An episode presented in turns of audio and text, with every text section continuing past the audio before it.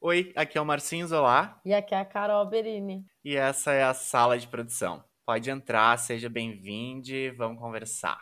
Hoje a pauta vai ser sobre distopias. Plateia. Patrocinador. Prainha. Ordem do dia, tá legislação. manhã, Chama a produção. Temos. Fim da diária. Primeiro, tudo bom? Eu me esqueci. Eu me esqueci que eu continuava. Eu só tipo, ah, deixa agora.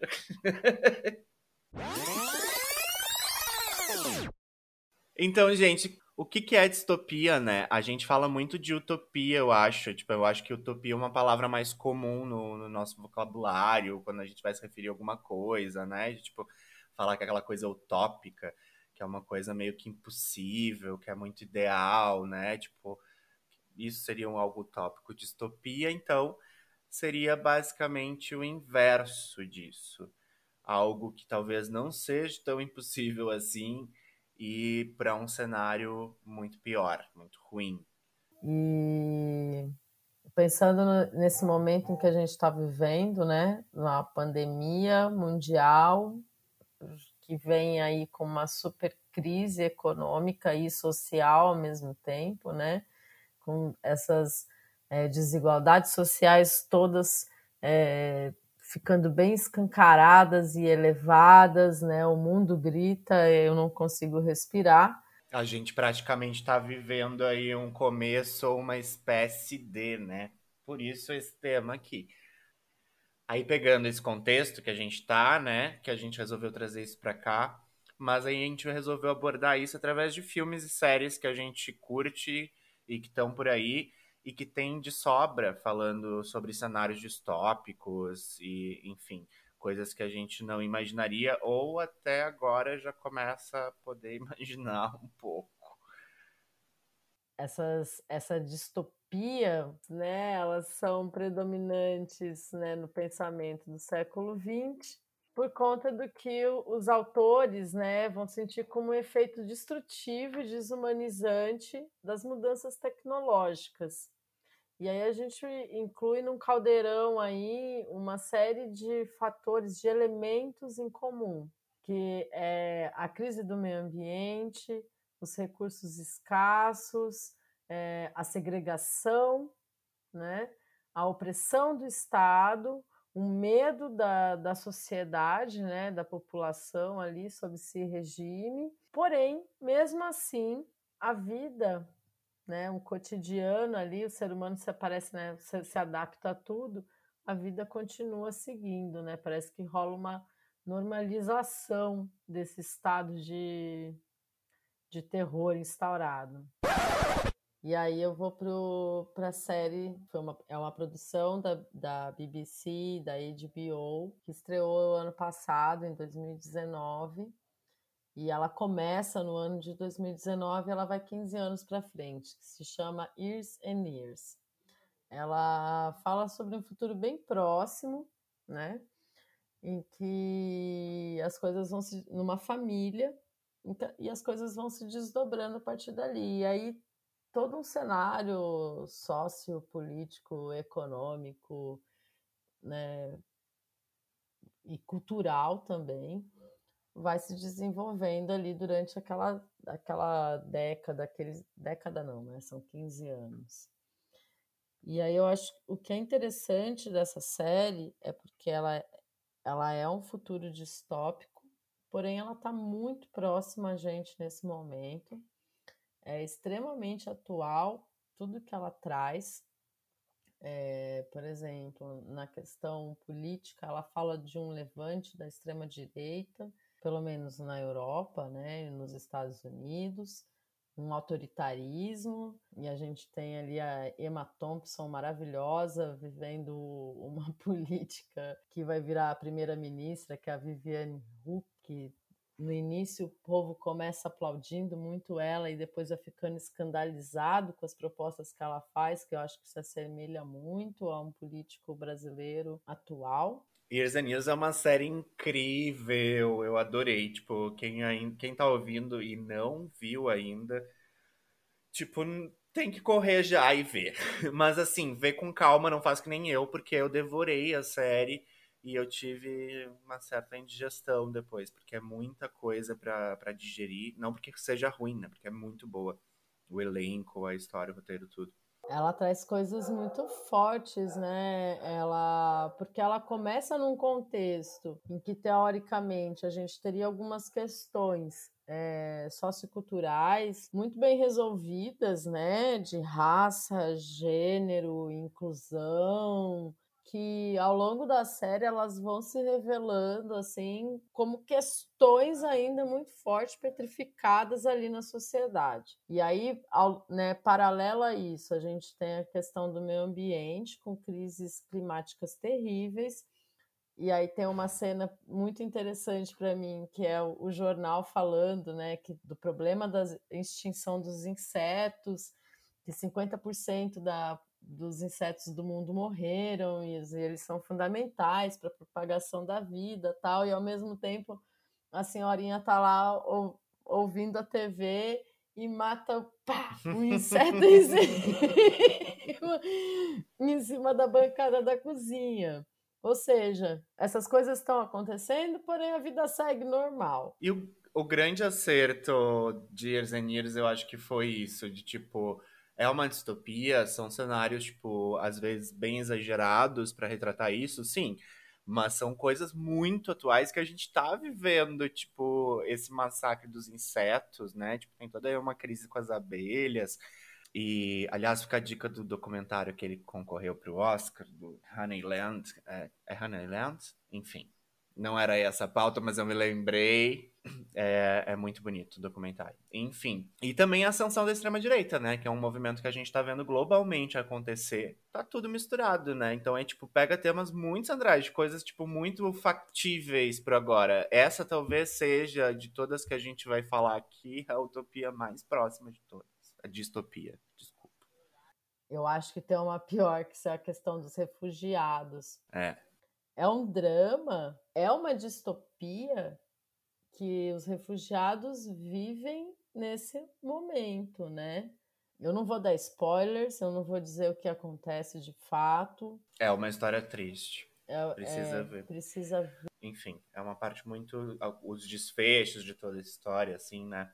É, Preparem-se, é, são porradas. Por isso que eu disse, tipo, vai assistindo com, com certa calma, porque tem bastante coisa para digerir, digerir, a cada episódio. É, acaba que quanto mais pra frente na, nos episódios, ela, tipo, acelera mais e tem mais informação e tem mais coisa para te, pra te lidar.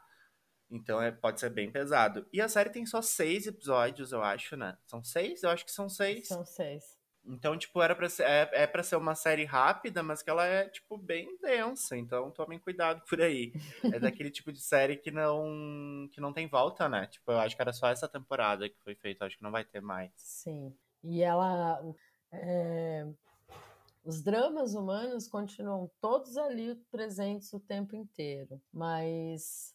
e tá percepções tá da vida diferentes também, né? Sim. Sendo, tipo... É uma família, né, gente?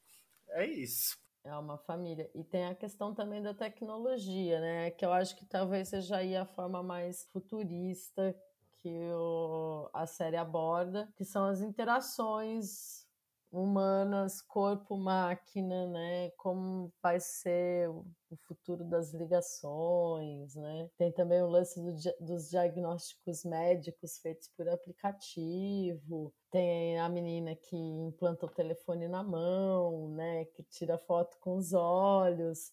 Que eu acho que deixa aí algumas coisas para pensar sobre como vai ser essa interação, talvez daqui a pouco tempo ou não relações até em, em relação ao, ao, ao, gênero, né? De, tipo, gênero e tecnologia, a existência intimamente ligada à tecnologia de uma forma que ressignifica a existência de, de uma personagem. É, enfim. E são, e são maravilhosos, maravilhosos atores, assim, a série é muito bem feita, impecável. Ela está disponível na HBO Go, no Now, e no Vivo Play. Falando de Years and Years, a gente tá intrinsecamente falando de política e falando de política, a gente tem que falar de uma das melhores séries dos últimos tempos, na minha Uh! opinião, que é Handmaid's Tale, ou Conto da Aya em português, né? Eu não sei, eu acho que eu posso dizer quase com certeza que é a minha série preferida, assim. Tipo, eu me apaixonei por ela quando eu conheci lá em 2017, que foi quando É lançou. maravilhosa. É uma. É incrível. É uma produção da Hulu, que é tipo uma das maiores concorrentes da Netflix, né? Que tem nos Estados Unidos e promete chegar no Brasil ano que vem. E a Hulu tem produções, tipo, bombásticas, maravilhosas. Não é de distopia, mas outra que é incrível, foi lançada recentemente, vocês têm que ver. Já falei pra Carol também, é Little Fires Eu Everywhere. já assisti e é maravilhosa. É, ma- é maravilhosa, gente. Enfim. A Handmaid's Tale é uma série que se passa num, num tempo onde, depois de um atentado terrorista, depois de um grande acontecimento, devastou a classe majoritária política dos Estados Unidos, o presidente inclusive, um grupo fundamentalista toma o poder e toma parte do território dos Estados Unidos. E aí, com a classe política devastada, um grupo religioso que estava, tipo, tentando dominar, pega o poder e parte do território dos Estados Unidos e transforma isso na República de Gilead, que é, não sei se é assim exatamente que se fala, que é esse novo país onde eles vão estar aplicando uma política de com leis baseadas no Antigo Testamento, tipo, e retirando o direito das pessoas e atacando principalmente a vida e a existência das mulheres, que vão ter, tipo, as suas vidas transformadas totalmente. É uma série super forte também, é, tipo, e ainda mais com o avanço da história como ela é contra- contada, né? As mulheres são segregadas, né? Falando desse machismo, as mulheres são segregadas, mais ou menos eu acho que como os homens gostariam que elas fossem, né? As que são para casar, as que são para parir, as que são para cuidar da casa, as que são para transar. Basicamente isso, né? Porque acontece nesse período também onde tipo esse esse poder foi destituído e outro poder veio à tona, que também tá rolando uma situação onde tipo a maioria das mulheres são inf- ficaram inférteis. Então, tipo, elas não podem mais ter filhos e as que podem ter filhos passam a ser tipo uma mercadoria, basicamente.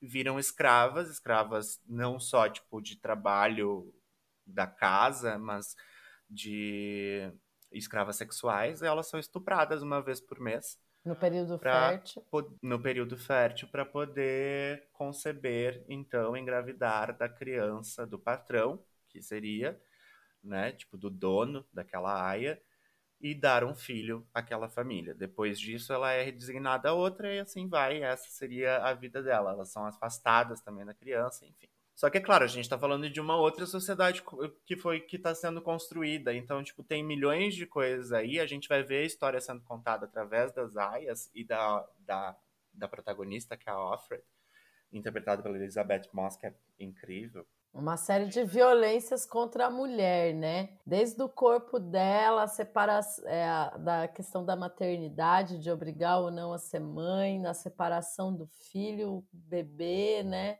Regulação desses papéis, do que pode, do que não pode. É, é muito forte isso na série, né? Ela é, é revoltante, indignante em vários aspectos, né? Da questão do, de poder ter prazer, de não poder ter prazer, de não poder amar, de não poder ter uma voz, né?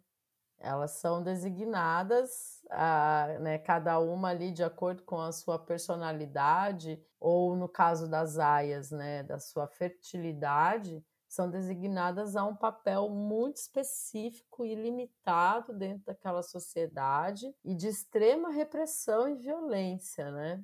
E elas são, tipo, treinadas, elas são, tipo, doutrinadas dentro desse, dessa...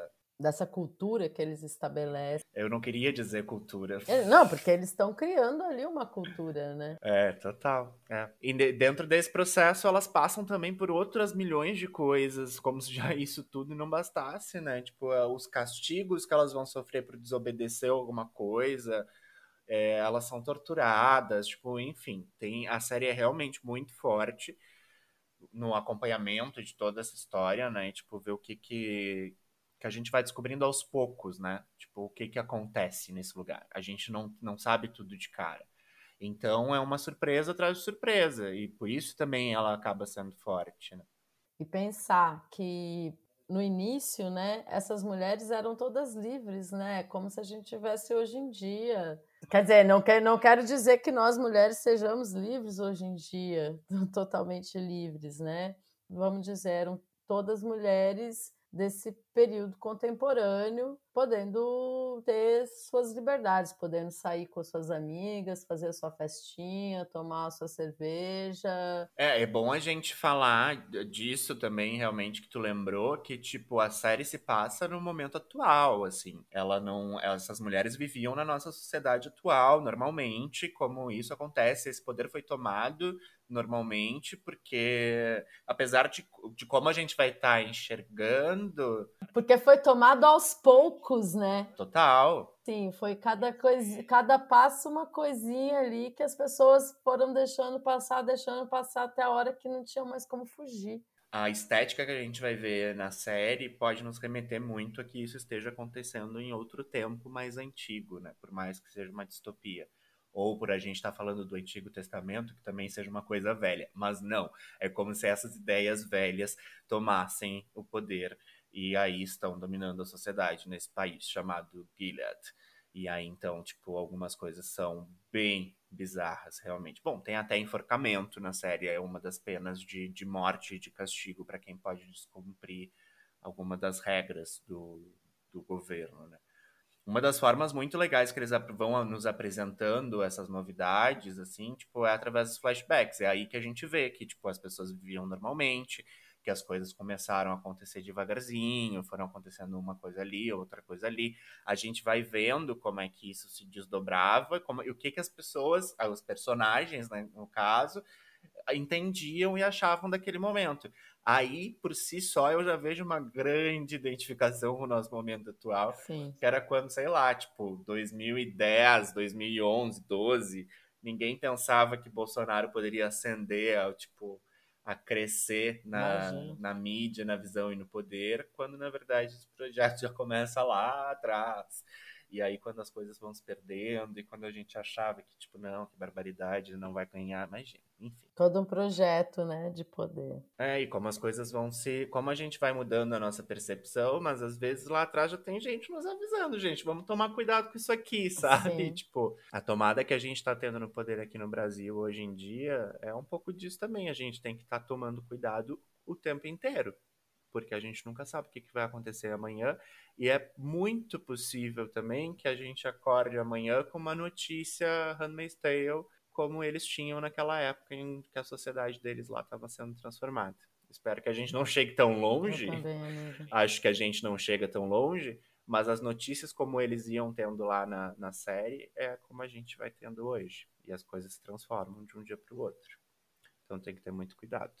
A série fala de tudo isso, né, então, e, e, tudo isso que também é muito atual, assim, tipo, fala de racismo, de direitos humanos, direitos das mulheres, feminicídio, é supressão de direitos, vai falar de LGBTfobia, de direitos da, de, que são tomados também, que as pessoas não têm nessa comunidade, de repressão, acesso à informação ou falta dela, né? Na série, por exemplo, as mulheres não podem ler, as pessoas não podem ter livros.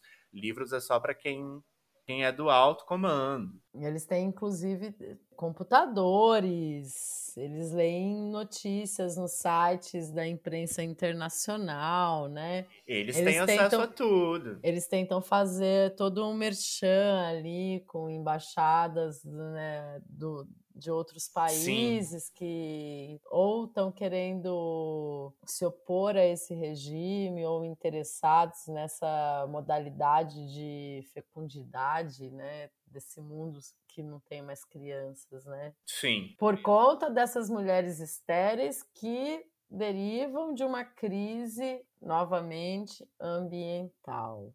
É, que é como se fosse um. Isso não é. Não sei se é muito bem explicado, mas também não é um grande ponto, né?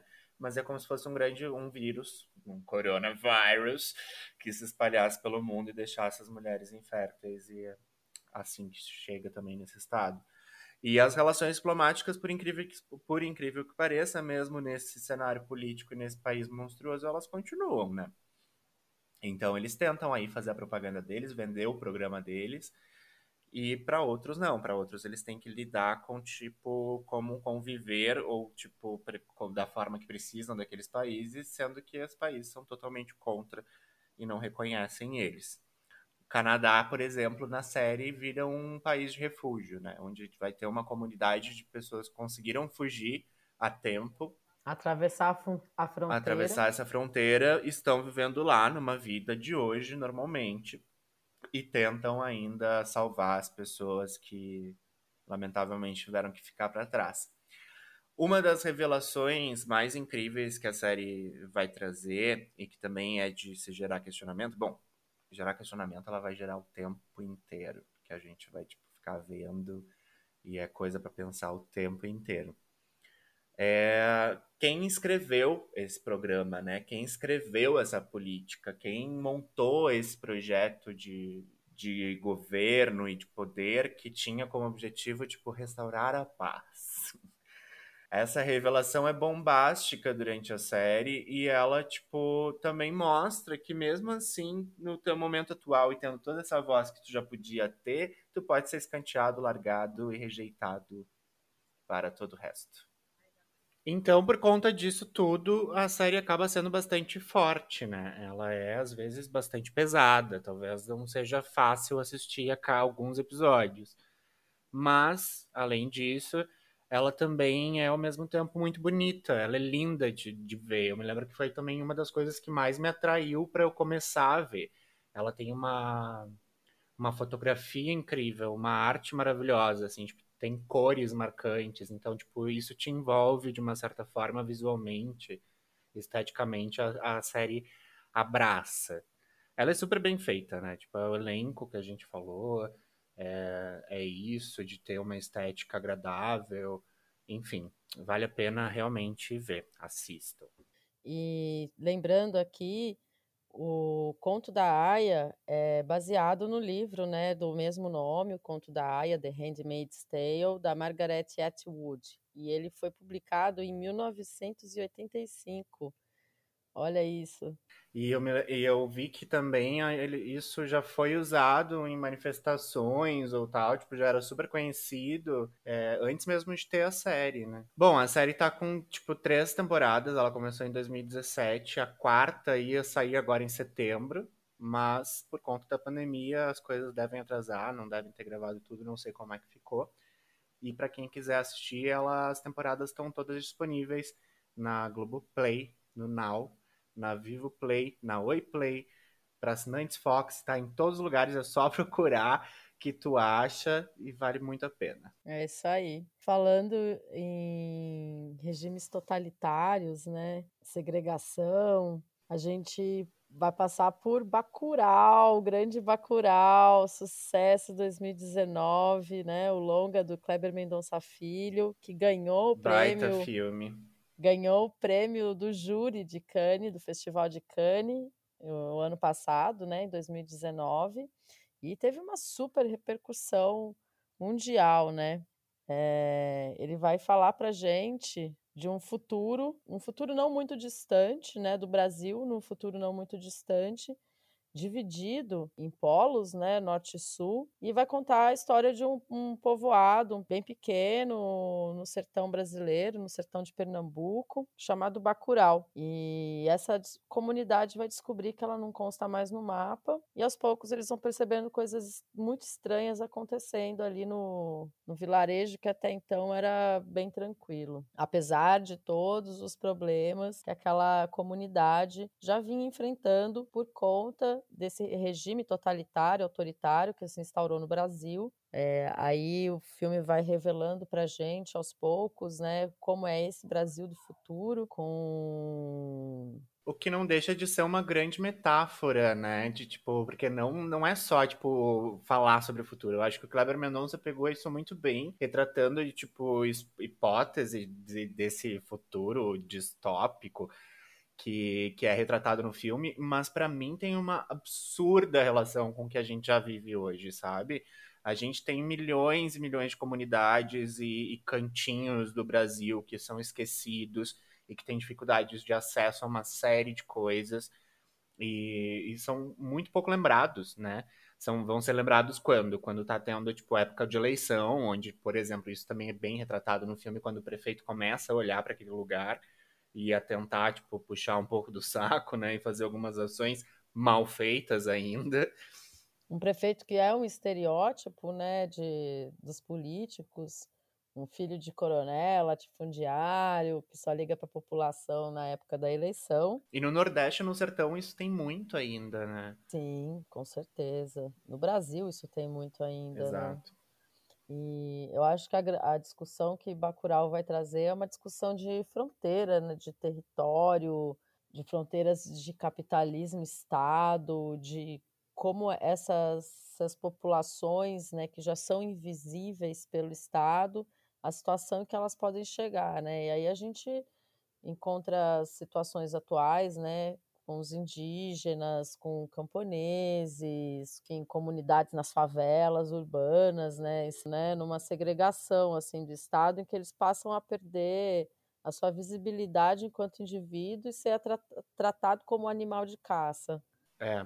E aí na, o filme também traz um ponto super interessante de, de pensar de como essas comunidades, frente a esses problemas e essas realidades, elas conseguem se unir, uh, se, se juntar realmente. Uh, claro, ali se respeitando dentro de todas as particularidades de cada um, porque é, um, é tão pequeno onde todo mundo se conhece, mas onde todo mundo se junta pelo bem maior e pelo interesse comum de buscar uma solução para os problemas que estão vivendo, né? Ou de dividir e de buscar uma melhor experiência e viver melhor com as condições que são apresentadas do que eles conseguem alcançar, né? É, eu acho que ele traz uma discussão da união faz a força, né?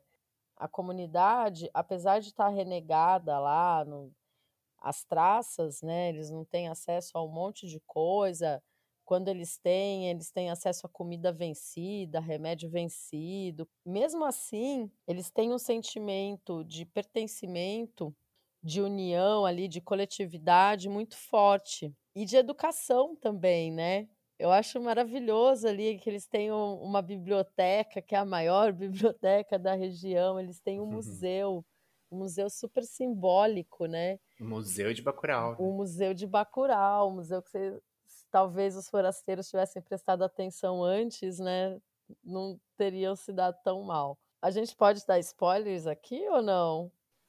Eu não sei, eu tô Spoiler é sempre dúvida, complicado, é né? Falar, Mas a gente assim. pode tentar falar por cima.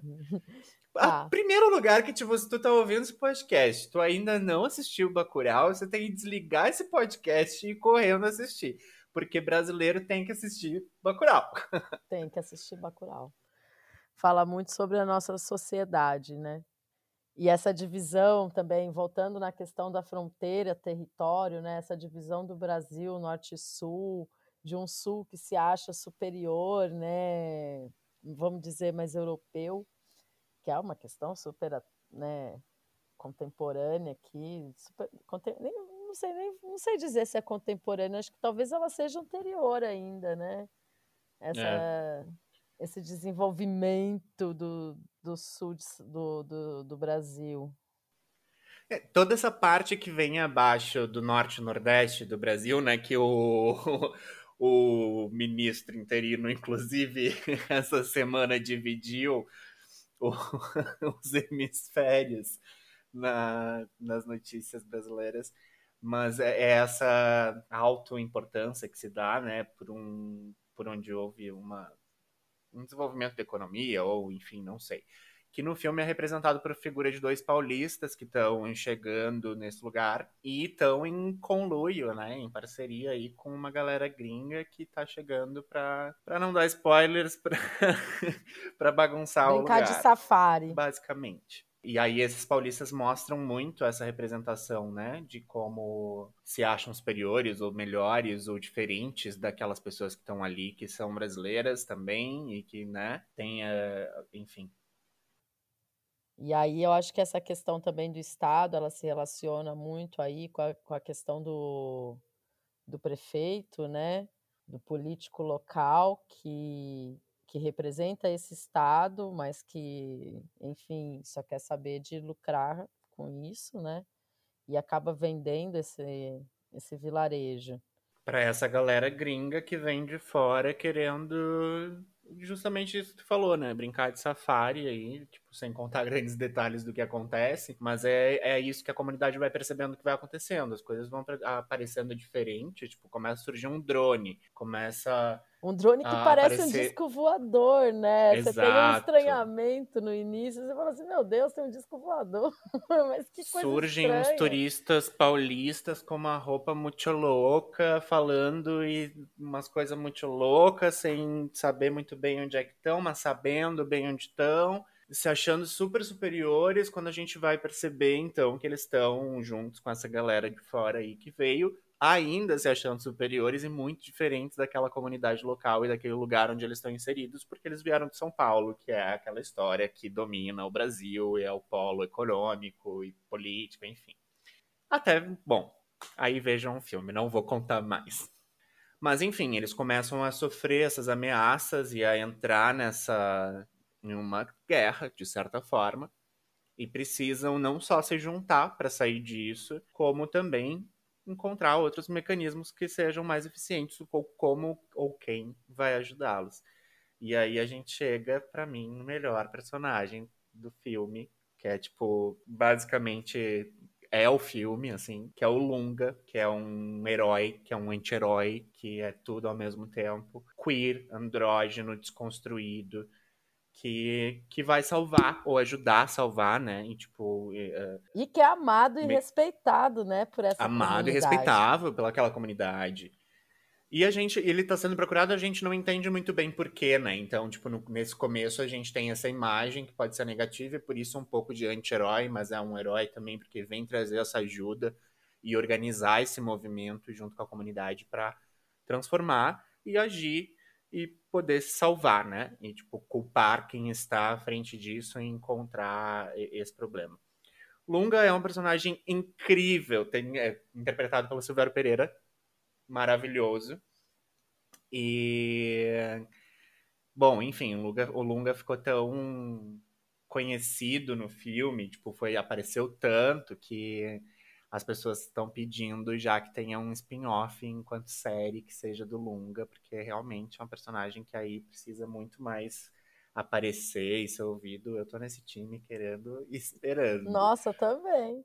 E aí, só para falar um pouco, já que a gente está falando de Lunga e de Silvero, que é, é essa pessoa incrível, maravilhosa, eu tive a oportunidade de conhecer e estar tá em contato algumas vezes. O Silvério também é essa pessoa desconstruída e que sempre trabalhou com esse movimento queer e trans e travesti, já interpretou bastante personagens drag e trans na, na, televisão, se eu não me engano. Foi quando ele começou a despontar e aparecer mais, né? E quando eles foram para Cannes, Silvério foi lá de Gisele Almodóvar, que é a drag de Silvério, que é incrível, maravilhosa, no tapete vermelho, e lá Uau. estava deslumbrante. E foi um dos acontecimentos marcantes e de Cannes. Eu queria falar isso só. Porque vale lembrar. É a personagem né, do Lunga, ele traz com ele uma violência visceral. E eu me lembro de ver algumas pessoas comentando na época que ele tinha, que o Kleber Mendonça tinha se baseado no Tarantino para fazer. Eu falei, não, que Tarantino, o quê? Olha o Lampião, sabe? Exatamente. É essa Exatamente. a referência. Mais nessa questão do Lunga, trazendo toda essa força, né? E da forma como o Lunga também é aceito e visto naquela comunidade. Nossa, a gente tem toda uma discussão de gênero e de identidade e de sexualidade dentro do filme também que pode ser abordada, pode ser pensada, que nossa, isso aqui já daria também pano para manga para mais um episódio. Porque é incrível, né? Como ele vem com essa força, com essa brutalidade, que geralmente são coisas que estão totalmente desligadas desses padrões, né, construídos ou de que se espera ver de uma personagem como aquela, ou então de como a, a comunidade aceitaria ou lidaria com aquela, com aquela personagem em nenhum momento essas questões estão, tipo, são um conflito, né? Não. Bom, isso é mais um ponto positivíssimo do filme que é maravilhoso. filmografia da vida, ainda mais vidas brasileiras. Tu quer pensar o Brasil, quer pensar a identidade, quer pensar todas essas questões que a gente está falando aqui, reconhecer comunidades ou reconhecer contextos, tem que assistir.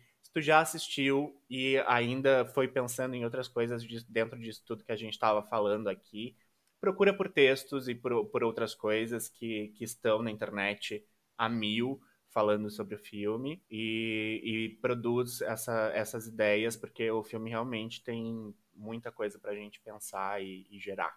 Enfim. Para quem ainda não viu ou quer rever, ele está disponível no Telecine Play para os assinantes Telecine ou no Now. E tá à venda também em várias plataformas aí no Google, no iTunes, no Look, no YouTube, blá, blá, blá, blá, blá. Tá cheio de lugar para ver também. É só procurar.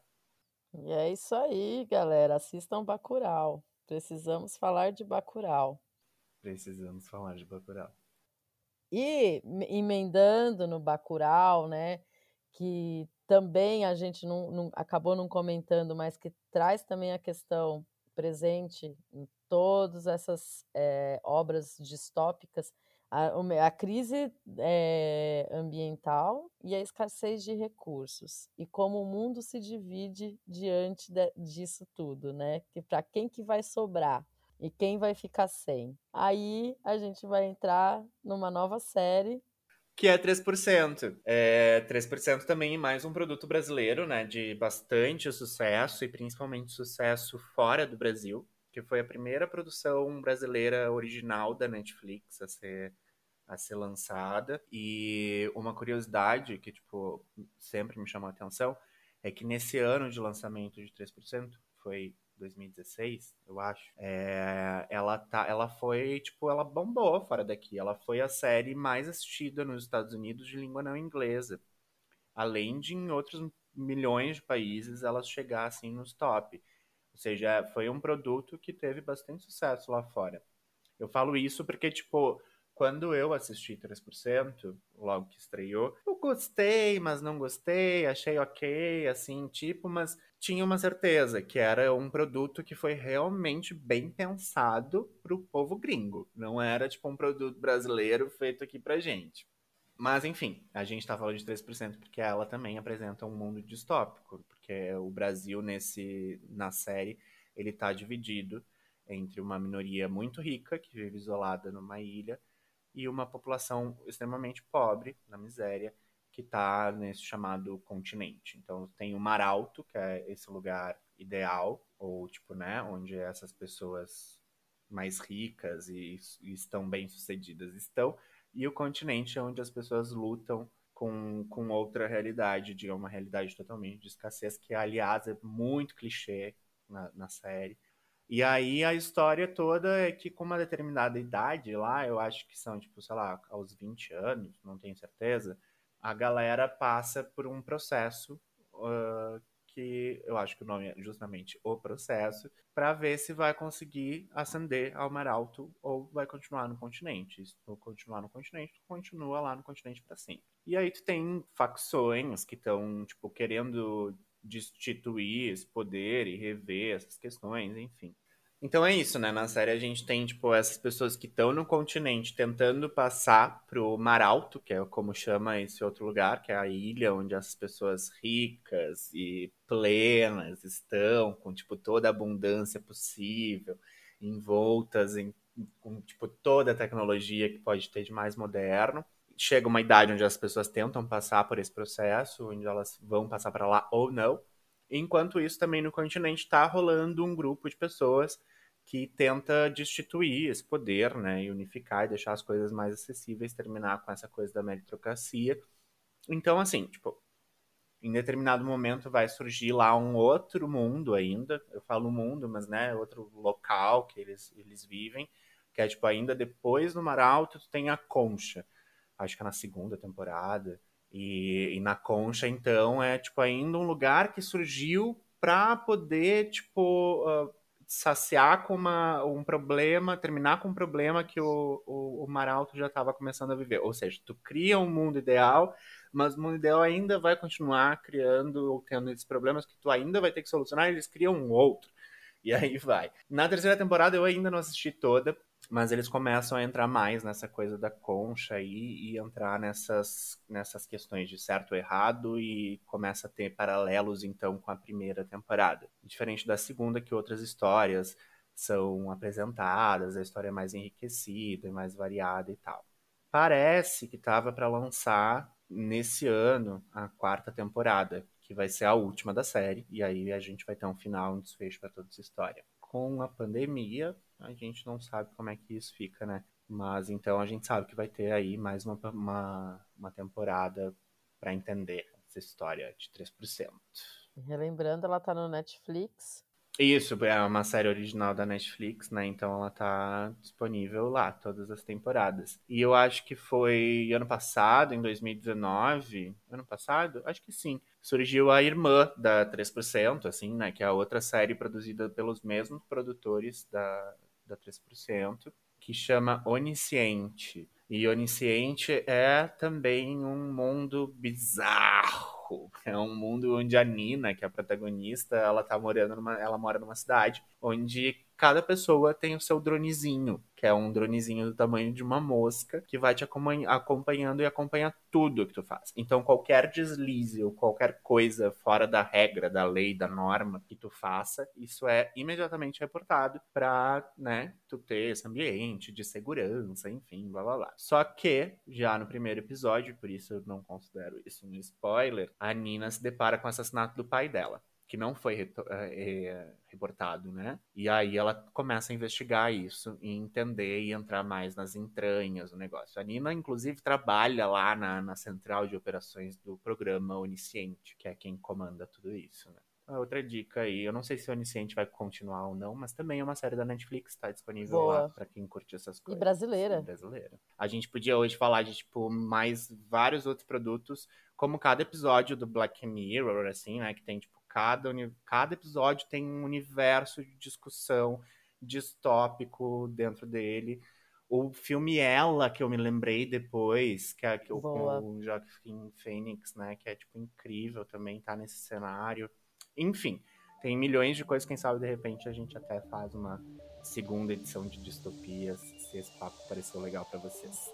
Então segue lá, Ouvir Sala de Produção. Ouvir Sala de Produção. E é isso então? Vamos encerrando, caminhando para o fim? Ah, então é isso, pessoal.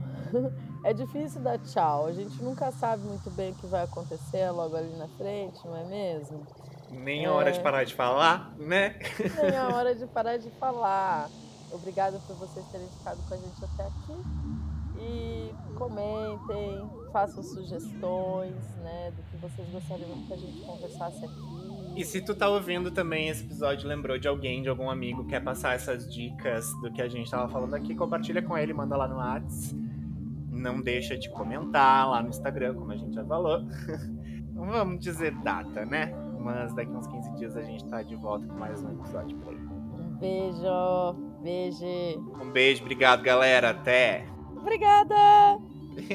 Obrigada. Obrigado. Plateia. TVT. Patrocinador. Prainha. Ordem do dia. Chama a produção. Temos. Fim da diária.